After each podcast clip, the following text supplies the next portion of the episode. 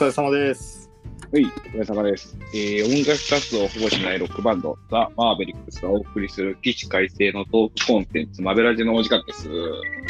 ろしくお願いします。はい、今週もよろしくお願いします。ですね、先週実は、2話同時配信してまして、ああ、そういえば通知が2回来てたな。そう、2話同時配信してましてね。で、なんか、久々にマーベリックスのインスタの方でも更新しましたという、投稿したからか知らないんですけど、はいはい。なんかその2話目分だけめちゃくちゃ再生回数多かったです。20回ぐらい回ってまして、で、2988回現在総再生数。このままだと今回で3000回いっちゃうかもしれないねっていうのがありますね。うん、かつそれに隠れたもう一個の方は、馬場ちゃんと2人で撮ったハイパーフリアーっていう僕と馬場ちゃんがやってるバンドの10周年と10周年のライブがありますよっていうトークで短い話なんですけど、うん、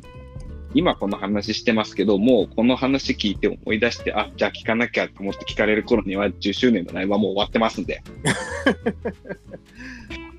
ちょうど週末やってましたもんね。そう、週末やってました。はい、大変でしたお疲れ様です。はい、50分あったんでね。50分か。だったんで、9曲やりましたけど、なかなかね、ハイパーフリアっても名前の通り、スーパーフライのコピーバンドなんで、うんうん、結構頭使うんですな。ああ。だからマーベリックスとかでズドンってやってる時と、なんか疲れ方が違うんだよね。なんか糖分を失って頭痛くなってくるんだよね、終わった後。そんな感じでございまして、できれば、よしとくんが見に来てくれたんでね、そうですね。できれば今日ね、よしとくんとレコーディング収録できたなら、よしとくんに感想も聞いてみたいな、なんて思ってましたけども、すっごい、もう、ガン見というか、すごい、もう、くすりともしない、睨みつけられ方で。だいぶ気合入りましたけど。だったんで、どうだったっていうのをね、ちょっと生の声で聞きたかったけど、まあそれはしょうがなくて、うん、はい。で、先週の話は、そのハイパーの10周年の話が1本と、あとなんかヨシ君がどうしても撮りたいっていうからさ、なんかその知り合いがっていうか、そのドラゴンがバンド始めて、しかもそのドラゴンのバンドが一番最初にやったことが、そのネットラジオ配信だっつってね。へー。うん、しかもそのネットラジオの名前がバンド名が手と手らしいんですけど、うん、その手と手っていうバンド名で、うん、ラジオのタイトルが手とラジっつって、ほう、いやいやこれは戦争かみたいな話が先週だった。もしかしたらドラゴンとかがどっかで共有してくれたのかもしれないなっていう。このたった1週間でさ、20回も回ることって本当に珍しいんですよ。ああ、確かに。1回目の話とかそういうのってちょいちょいなんか昔に戻って聞いてくれてる人がいたりするから、最初の頃のエピソードっていまだにちょっとずつ増えたりするんだけど、うんうん、ふとバーンって20回とかなかなかないからさ。そうっすね。まあそんなこんなで、そうですね、文本のリスナーがまず20人いるかっているかって話なんだそうっていう感じでね、マベラジはこんな感じでいつも話してるんで、その手と手の収録だけ聞いてくださってるリスナーの方も、もしなんか今週ももしかしたら覗いてくれてるかもしれないんで、うん、そうすると、そうですね、もうちょっとそう気を引き締めてちょっとちゃんとラジオやらなきゃななんて思ったりするもののだけどね。はいあれですよね、お手紙お便りとかもとかいう話、まあ、ドラゴンが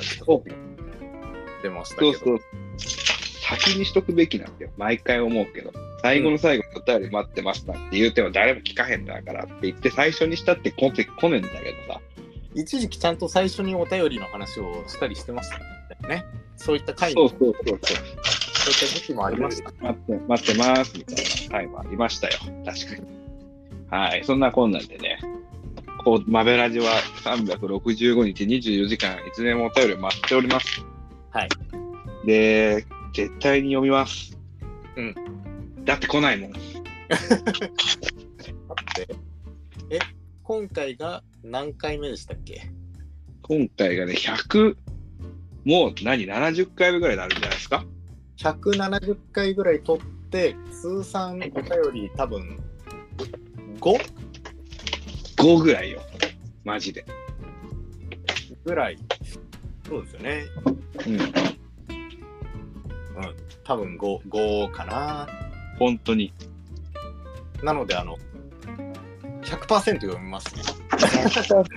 読む余裕しかないです。うん、いきなり100通とか来たらちょっとびっくりしちゃうけど、そういったことがない限りまあ 100% 読みますんで。うん、読むしかないんでね。うん、もうぜひ読めなくなるぐらい送ってやろうみたいな感じで、こういう冷やかしでもいいので。嫌がらせのごとくお便り送ってきて、もう読めなくなるかどうかはコン比べとか全然いい。こいつらいつになったら読めんくなるかみたいな。そうそうそう。本当に話したいことないんかみたいな。そうですね。今日もテーマどうしようかねという話をちょっとしておりましたが、決まらずで、まあ、結局ノーテーマで、まあ、話し始めましょうかっていうので収録を始めてしまいまして、まあ、いつものごとくそうですね、まあ、基本アドリブ、台本なんていうものはないですし、ないです、うん、テーマ決めてもテーマだけ決めて事前になんかこういった話をするよとかないですよね。ないです、マジでないです、うん、とか話したいことがあるとかいう話を事前に言ったりしますけど、その話したいことを事前に言わないですよね、うん、話したいことあるって言って蓋開けてみんなわからんかったりとか漏れなく脱線したりとか。そうですね、大体脱線するんだよな。そうそうそうそう。まあ今回ですよ、はい、俺が話したいことは1個だけありまして、ほう、僕のね、友達にね、柿農家がいるんですよ。ほう。秋といえば柿じゃないですか。確かに。でね、その柿農家がやってる柿っていうのは、いわゆるそれ、なんかマベラジで話したことあるかないかもしれんけど、うん、次郎柿っていう柿なんですよ。ほう。で、その次郎柿っていうのは、その豊橋が生産量日本一の柿で、で、こうなんだろうな、スーパーとかに並ぶ柿っていうのは基本的に富有柿っていう柿なんですね。ほう。富士山の富に、うん、うぞうむぞうのうっていうか、有限会社の有、あるの有、はいはいはいはい、ダルビッシュ有の有ですね。はいはいはいはい。で、富有柿っていうのが俗に言う市場に並ぶ甘柿でして、まあ、ちょっと売れてくるとちょっと柔らかくぐじゅっとなってすごいとろっとした感じのね、うんうん、で次郎柿っていうのは、うん、ちょっと冬柿と比べるとシャキッとしてる、どちらかというと、野菜っぽいっていうか、うん、冬柿の食べた感をなんだろうな、スイカだとしたら次郎柿はキュウリみたいな。ほう。仲間でほぼ一緒だけど、売れ方がどちらかというとキュウリ、シャッキリしてるみたいな感じのキュウリ、柿で甘みもちょっと少なめの柿なんですけど、僕柿が好きなんで、うん、まあ年に1回このシーズンになって気が向いて忘れてなかったらそいつから柿を1箱12個ぐらい買うんですよ。ほう。で今年買いましたと。ほうほうほう。でまああっさりなんかこうねあっさりした甘みとさ、まあ柿が普通に味が好きなんでいいんですけど、うん、冬柿みたいにとろっと甘っとしたものじゃないからいろんな料理に使えてね。ほう。なんか生ハムで巻いたりサラダに使ったりとかしても結構いけるわけさ。へえ。でたまたま家で天ぷら粉余ってたんで、うん、残り物の野菜をかき揚げにするのと同時にたまたま薄く切っておいた柿があったんで、うん、天ぷらにしました。ほう。柿の天ぷら。ほう。これがねまた美味しくてね。へえ。うん、その次郎柿ってちょっと甘さ控えめなんだけど、うん、その控えめの甘さはキュッと立ちまして、ほう、うん、じゃあ冬柿でええんちゃいちゃうかっていうとそれは分かんないよ。冬柿を天ぷらにしてみると分からんのだけど、うん、甘さブーストするんだったらもともと甘い柿使っとけばいいんじゃないかっていう話かもしれないけど、うん、次郎柿の食感が残りつつ甘みも増してしかもで食べやすくっていう感じでね、なんかこうすごい調子良かったんで、皆さんに共有しておきます。ほうほう。次郎柿の天ぷらすごい美味しかったんで、もし興味のある方はスーパーで次郎柿をお買い求めになるか、もしくは来年のシーズンになりましたら茂原農園で次郎柿をご購入くださいってことで。おー、茂原農園です。茂原農園ですね。茂原農園です。豊橋にある茂原農園で、僕の同級生が柿を作ってます。へー。よろしくどうって感じで。うん。柿好きじゃないんですよ。好きじゃないんだ。間違ったね、話す相手をこれ。でもこのなんで好きじゃないかって多分、うん。今までその今話を聞いてたら冬柿を食ってたんですよね。おで冬柿が好きじゃないんですよ。うんうんうんうん。なるほど。あの食感と、うん、あの味がなんかマッチしてないんですよ、うん。はいはいはい、はい、気分的になんかなんだろう、硬いんだけど周りがぐじゅってるとか熟れてくるとか。うん、液みたいな感じじゃないですか、表面が、はいはいはい、ゆるじゅるっとして、うん、で芯はなんかちょっと硬く残ってて、うんうんうんうん、で味はなんか甘いようななんというかって感じなのであんまりだったんですけど、その今の大柿の話を聞くときゅうりっぽいシャキシャキ感で甘さが控えめっていうのであればそっちはちょっと好きかもしれないなって思います。なるほどね。あれなんですよ。そのね、次郎柿の特徴的にもそういう風に書かれることが多いし、そういう風に説明されることが多いんで、その柿が苦手な方でも食べやすいですみたいな。ああ。うん。多分柿苦手な人は自分と同じ傾向なんじゃないかなって、あの表面の具樹感が多分好きじゃないとか。多いんじゃないかなって、フルーツなのか野菜なのかどっち使ったな感じのあれがなんかなんですよね。そうなんかわかる。逆に俺は初めて次郎柿食べた時にもうちょっと柿っぽくてもいいんじゃねって思った。柿好きだった。はいはい、最近はすごい慣れてきたし料理もいろいろできて逆に面白いなって、ちょっと多分食べたことないんで。そうそう、ぜひね、そのスーパーで行ってもね、見た目はね、ほぼ一緒なんですよ、冬柿も次郎柿も。明らかに名前は分けられてると思うんで、ちょっと見つけた買ってみてもらいたいし、うんうん、その今柿が苦手な方でも食べやすい柿ですっていう、なんかあくまでメジャーが冬柿みたいな言い方じゃなくて、これが柿だっていうぐらいの気概でいけよって思うんだけど、残念ながら流通量が8対2ぐらいだと思うんで、それはもう数字的に、まだその柿界の覇権をね、次郎柿が握るのはまだ先の話だと思うんだけど。そうですね、柿といえばっていうやっぱイメージあります。そうそうそう、あるから、うん、それを覆していく努力を、どう覆したい気持ちはあるのかもしれないけど、ただ柿といえばな上にその柿のウィークポイントを補おうとしてこう隙間狙ってきてる感もあるから、そこはこう一概に否定はできず、うんうん、二郎柿農家っていうのはそこら辺をちゃんとこううまいこと頑張って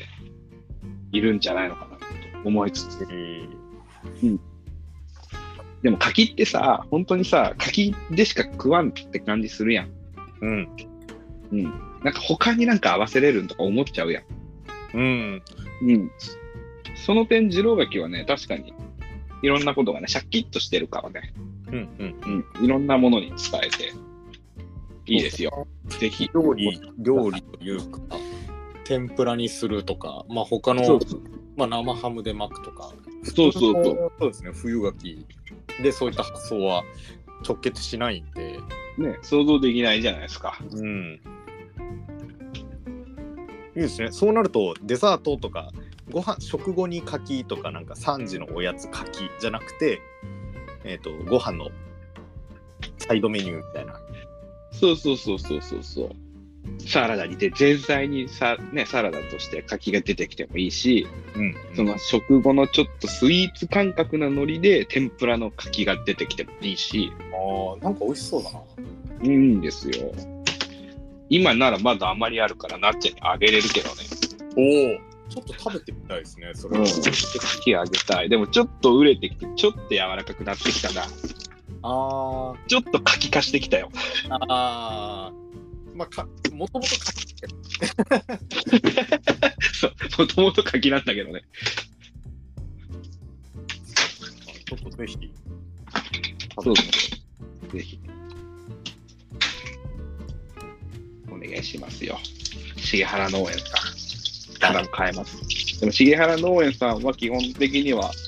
そういう風感じでネット通販が主なのかな。豊橋の方のそういう個人経営の八百屋とかには卸してるみたいなんだけど、結構個人でやってるらしいですね。まあそのあれですよね。JA ってねなかなか難しいっていうじゃないですか。おお。うん。こう葬式っていうか仕切ってますからね、しのぎをね。JA かその中でも個人でやるとなんか風当たりも強いみたいですけどね。昔はその JA がこんなこと言うたらなんかいろんなとこから叩かれるかもしれないですけど、その JA っていうのがその農家のこう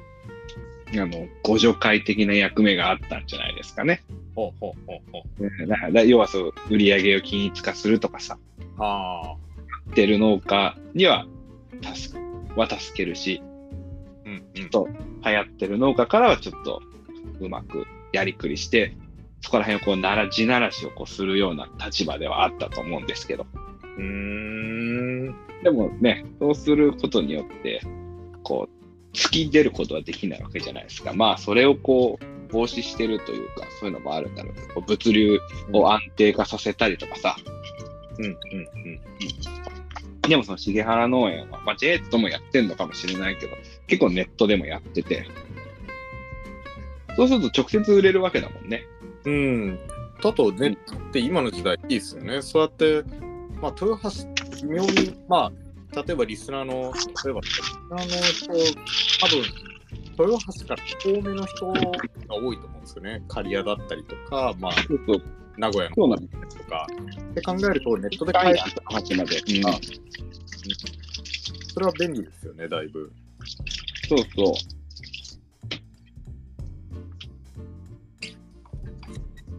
いいですよ。秋だなと思ってちょっと柿の話しましたけど、秋といえば春秋会ですよ。そうですね。秋といえば春秋会。やっとちゃんと秋に。戻ってきた。そう、秋戻ってきた。コロナでやってなかったんで、それで春秋と言いつつ夏冬って感じになってましたね。うん。しばらくぶりじゃないですか。ちゃんと秋にやるっていうか。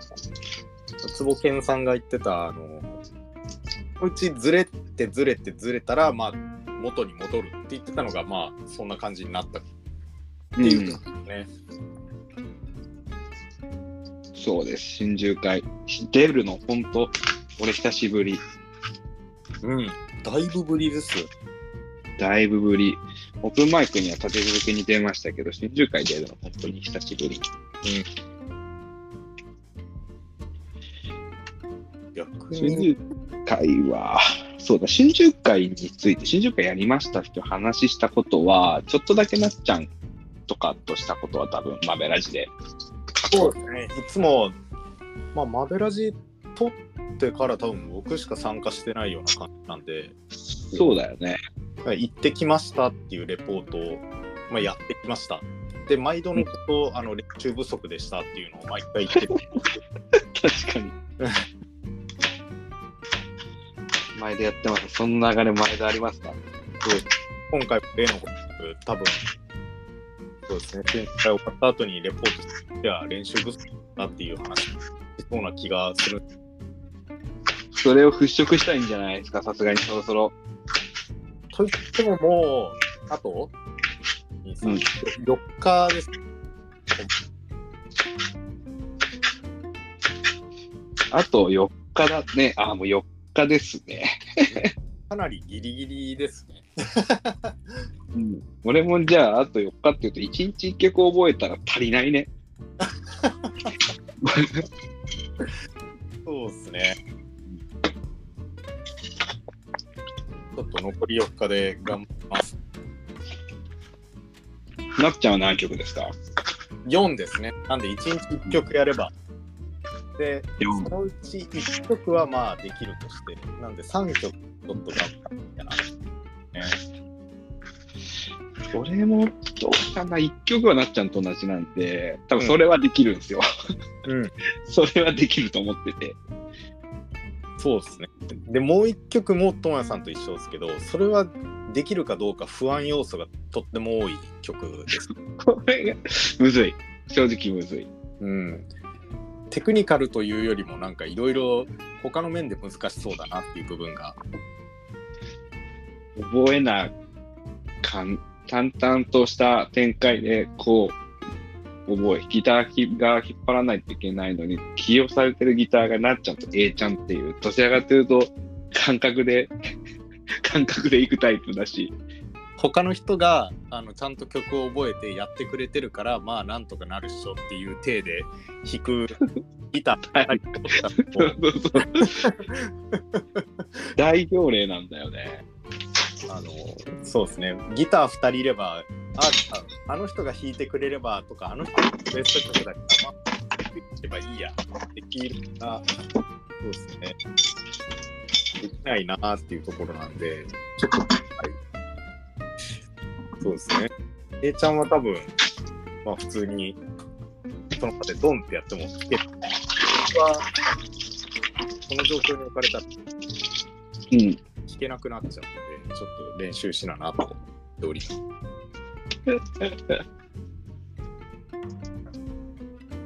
いやでもさすがにねもうかれこれこうやってなっちゃんのなっちゃんたるところはもう何度もこうマベラジで行ってきましたけど、はい。さあ今回どうかっていう。そういうこうエイプリルのイベント系のライブが近づくにつれてさ、はい、毎度こういう話になって、うん、毎度なっちゃんいけるんかみたいな話になって、うん、で毎度いけませんでしたってなるんだけどまあたまにはそういうのがたまにはね10回に1回ぐらいはそういうのが覆ってもいい。そうですね。でも前回のオープンマイクなんかで言えばさボッチザロックとマーベリックスしかやらなかったから、うん、まあなっちゃん的にはその気持ちの面で入りきれなかったっていう反省点は述べてたけど、うんうん、ただ曲としては完遂できたし。そうですね。これいい流れ来てんじゃないのこれ。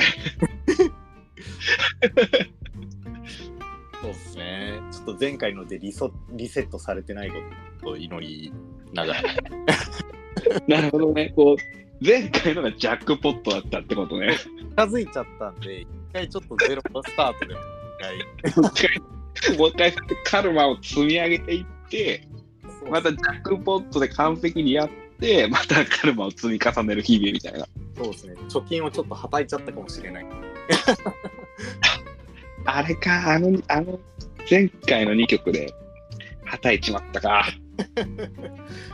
だいぶ真面目に取り組んだと思うそうだよね、もうユータも1ヶ月とか前からさ、もうあれよみたいな感じだったじゃん、うん、これ以上はなんか、まあでもギリギリでスタジオ入ったりとかもしたけど、そうですね、でも今回はもうスタジオも入らんし、曲数も前回2曲に対して倍の4曲だし、うん、なんなら全然馴染みのない曲多いしみたいなことで、もう条件はほぼ揃ってもうあとは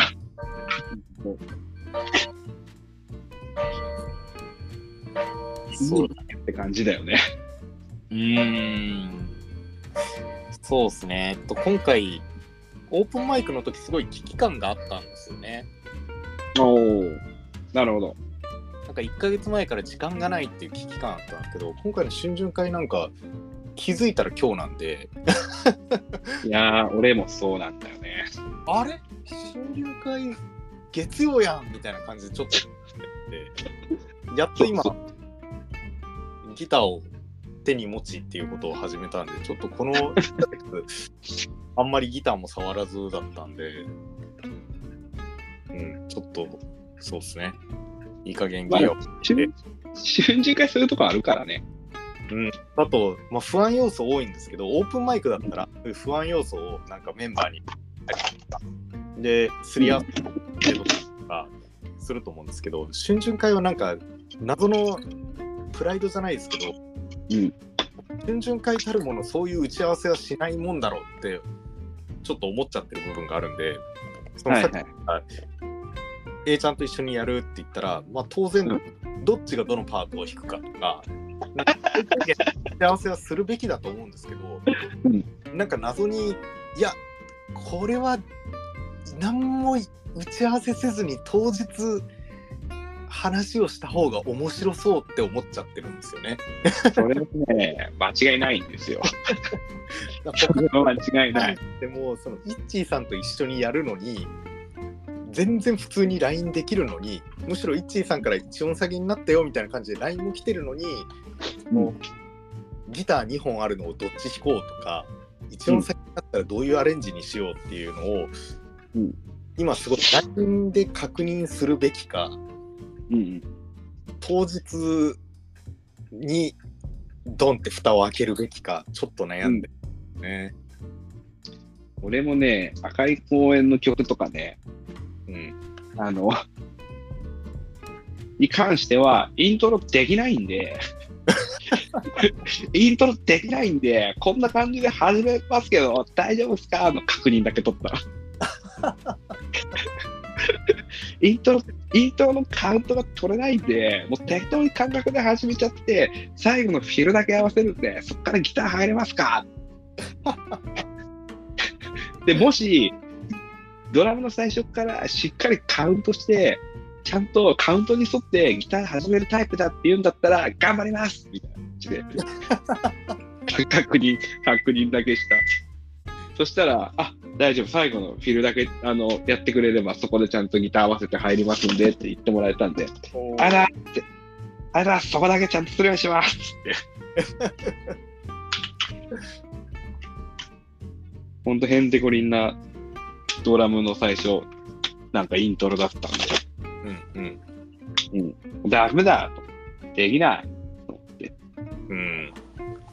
できないっていうか、まあ頑張ればできるんだろうけどまあそうですね、曲数ってそこの一曲にそんだけ時間を割けるかっていう、そう一世とかってやるベルベットリボルバーもまあなんかまあ全体的にこうのっぺっとしとってその頭に入ってきづらいっていうかだからなっちゃんとやるのはまあスメルズなんで、まああれはスメルズはまあ大丈夫なんだけど、よっぽど大丈夫。まあ、と言いつつ、まあ、ぐだるところはぐだる。かなってなんか忘れて、うん、これってあと何回やるっけってなりそうな気もするんですけど、うん、まあなんとかなるんじゃないまあ着地はするでしょうと。で問題はなっちゃんとやるもう一曲の曲ね方ね。そうですね。そっちが着地体系ラブ体系デリコでちゃんとなっちゃうっていうねもうちなみに今日ゆっさんから LINE が来て一応先々回にも上がってたけど、うん、これだけしたいって多分失敗したなとは、うん、察しました俺はねちゃんとね事前にね本人に一応聞いといたよ。あ、うん、これでいいですよねって、うんうんうん、でいいですなんで OK でーすなんだけど、うんうん、そこだけは聞いとかんとライブ版の動画でその例に上がっちゃうとさ、なんか原曲聞いたら結構全然違ったりとかするからさ。そうっすね。だから結構新年会の LINE グループ LINE でなんかしっかり、うん、なんかバージョン変えますとかなんかここをこうしますとかやり取りがあると、うん、真面目だなって思って蓋を開けてフリを、うん、って思ってます。よくないところが出ちゃってるんでそうだね。そうでもちゃんと行動までしっかり書いて出してきたのは岡崎さんだけ。うん、そうですね。でも岡崎さんマジでそこすごいですね。そこまでしっかりやられて几帳面にきって言われてるからみんなにLINEで几帳面だって あんなに丁寧なものが来るのって初まあ、どうかわかんないですけど、僕、少なくとも参加の中では初めて見る講義。うん、俺も初めて。スコアが共有されるなんて初めて。いや、だって、春巡会って当日になって、これってキー何って、誰かがメンバーに聞いてるのが、なんか、絶対あるっていうような。のがなんか当たり前になっちゃってるんでそうギターの人とかベースの人なんかに関しては曲調だけ一回聞いて覚えてきたけどあとはまあキーだけ当日聞いてなんとかいけるっしょぐらいの気持ちで来る人が結構いるよねそうですね。これで合ってるよね違います違うみたいなねここのフレーズってこうじゃなかったっけ違いますとかあまあなんか弾いといてやるわみたいなやるわみたいなまあそれでできちゃう実力のある人たちが多いのでここはすごい本当にすごいと思う。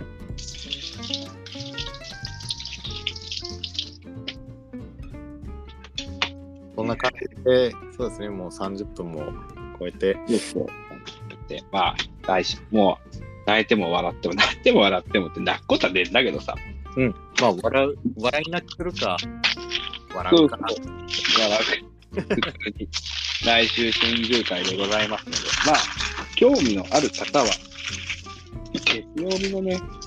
まあバンドスタイルでやる時間帯とかある9時以降とかになるかなって思うんだけどああ違うか